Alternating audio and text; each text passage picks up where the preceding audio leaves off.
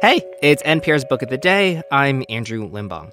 If you're a writer or an aspiring writer, or even just took like one creative writing class in high school, I imagine you've heard the advice write what you know, which on a surface level I get. But if you think about it for even a second, it's kind of stupid advice. Like, am I only supposed to write about the ins and outs of public radio? Isn't writing supposed to be an act of exploration and wonder and all of that? Thankfully, some of our best writers, like the one featured on today's episode, don't abide by that advice. Emma Donoghue is on the pod. You probably recognize her best selling book, Room, which was turned into an award winning movie. She's got a new book out called Haven that kind of touches on similar themes as Room isolation and faith, except this book is set in the year 600 on a remote island. And she talked to NPR's Ari Shapiro about getting obsessed with writing this book and all the necessary research it took to get it done. Emma Donoghue tends to write about people in a tough spot. Her best selling novel, Room, centered on a mother and her son in a forced imprisonment. In her new novel, Haven, three Irish monks in the Middle Ages choose to live a life of isolation on a rocky island.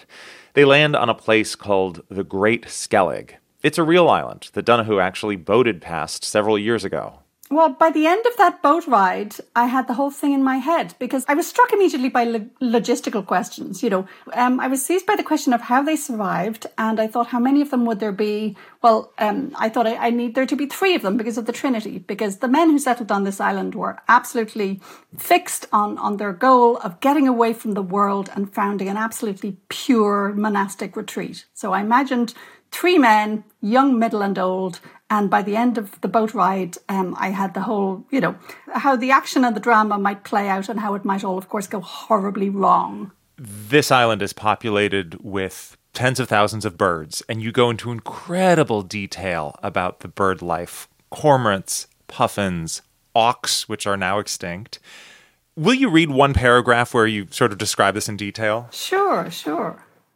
Here we go. Um, Trian, the young monk, is, is um, on the island. Scrutinizing the rock faces below, Trian counts eggs, just out of curiosity. He's found that a kittiwake will lay two or three in a tiny nest, whereas a cormorant has a huge nest with as many as four, pale blue. Those are the only eggs the monks agree are inedibly foul. Any Anytime Trian's delved into the burrow of a puffin or shearwater, he's found only a single egg, once he encountered a shearwater in the daytime and it spat a stinking oil at him. Great auks and guillemots, they too lay one pointed conical egg left carelessly on a ledge.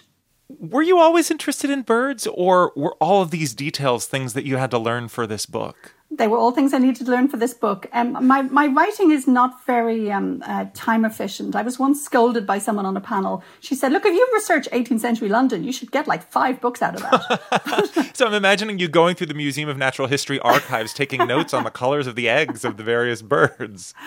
It's true. It's true. Um, I, for each book, I seem to enjoy the stimulus of going to an entirely new place. And I soon realized that this was a kind of a colonial story. Only, you know, the natives, as it were, are uh, the, bir- the birds in this case. And the, the monks approached the, those birds in, in just the same way as, as people have been, you know, hounded out of their territories. Um, and of course, you know, I, I couldn't be unaware of this sort of um, mm. environmental resonances of this story nowadays. Uh, while I was writing it, I remember there were headlines about, oh, maybe we'll settle on Mars. That'll be a solution to our problems. And it just struck me as such a sick joke that, you know, if we trashed this perfect Earth, people really imagined we could do better um, on a harsh planet where we'd need to live in a bubble. So, you know, yeah. I thought I thought settling on an island was actually a very good um, parallel with that kind of you know, wishful thinking about whether a, a, fresh start could save us from ourselves, when of course we yeah. always bring our own baggage. I was rereading the New York Times review of your best selling novel, Room, which became a hit movie. Uh, and one line in the review stood out to me, which was Room is both a jail and a haven. And here we are 12 years later, where you have a new novel called Haven, which is about a different kind of jail. When did you notice that you were returning to some familiar themes? I know I'm a little sheepish about that. Um, I blame the children, Ari. Uh, you know, our kids are 18 and 15 now, and since they've been born, um, it's not that I always write directly about parenthood, but I very often write these sort of tight little domestic knots in which um, something can be can be seen as either idyllic and cozy or mm-hmm. as nightmarishly confined. You also keep uh, exploring these themes of faith and obedience. What interests you about them, such that you return again and again? Well, I suppose as a as an Irish writer and a lapsed Catholic, you know, I'm aware that I grew up in a tradition which had many beauties. You know, I, I loved all that. The music, the, the ritual of confession, I found utterly thrilling. You walk away feeling tingling with with cleanliness, you know, as if you've been magically wiped clean. So there was a lot I loved about Catholicism. And then when I left it, um, I suppose I remained fascinated by the sort of the pros and cons of it, what it offers. And again, mm. I'm trying to show that yes, you know, zealotry and extremism uh, can can really um, lead one completely off the rails psychologically, but equally having a very strong faith would bear you up, I imagine, and give you all sorts of consolations, especially if your life was nasty, brutish, and short. yeah. Know?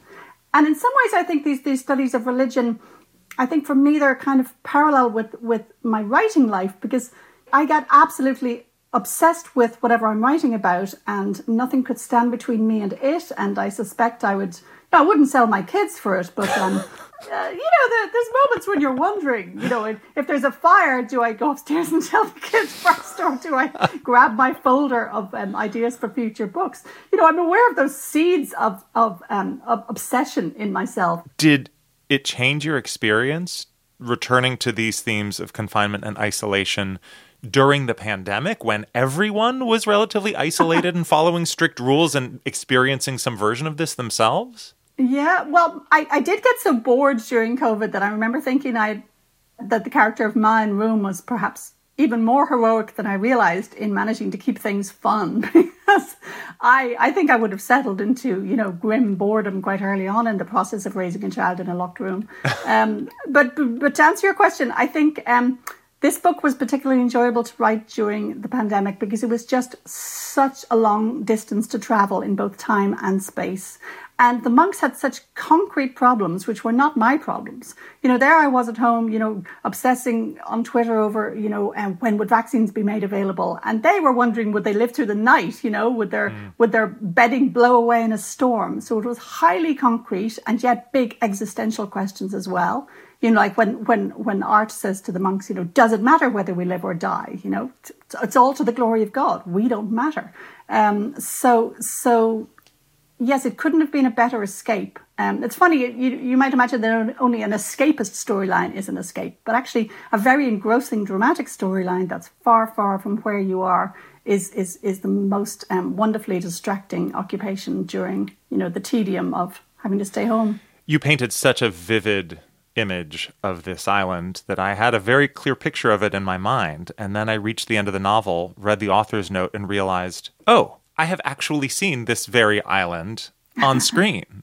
that was a bit of a surprise. Yes, the Star Wars island. I know. And uh, the funny thing about that those films is that they couldn't wipe out the puffins because there are so many of them. So they had to include the puffins in the film and just give them a different name. This is where Luke Skywalker is I don't know. Yes, it's Luke Skywalker's hideout, I would say. And I love the idea that the birds were just so plentiful that they had to be included in the film. There was actually no way to film that landscape without those birds. Emma Donoghue's new novel is Haven. Thank you for talking with us about it. It's been a great pleasure, Ari. Thank you.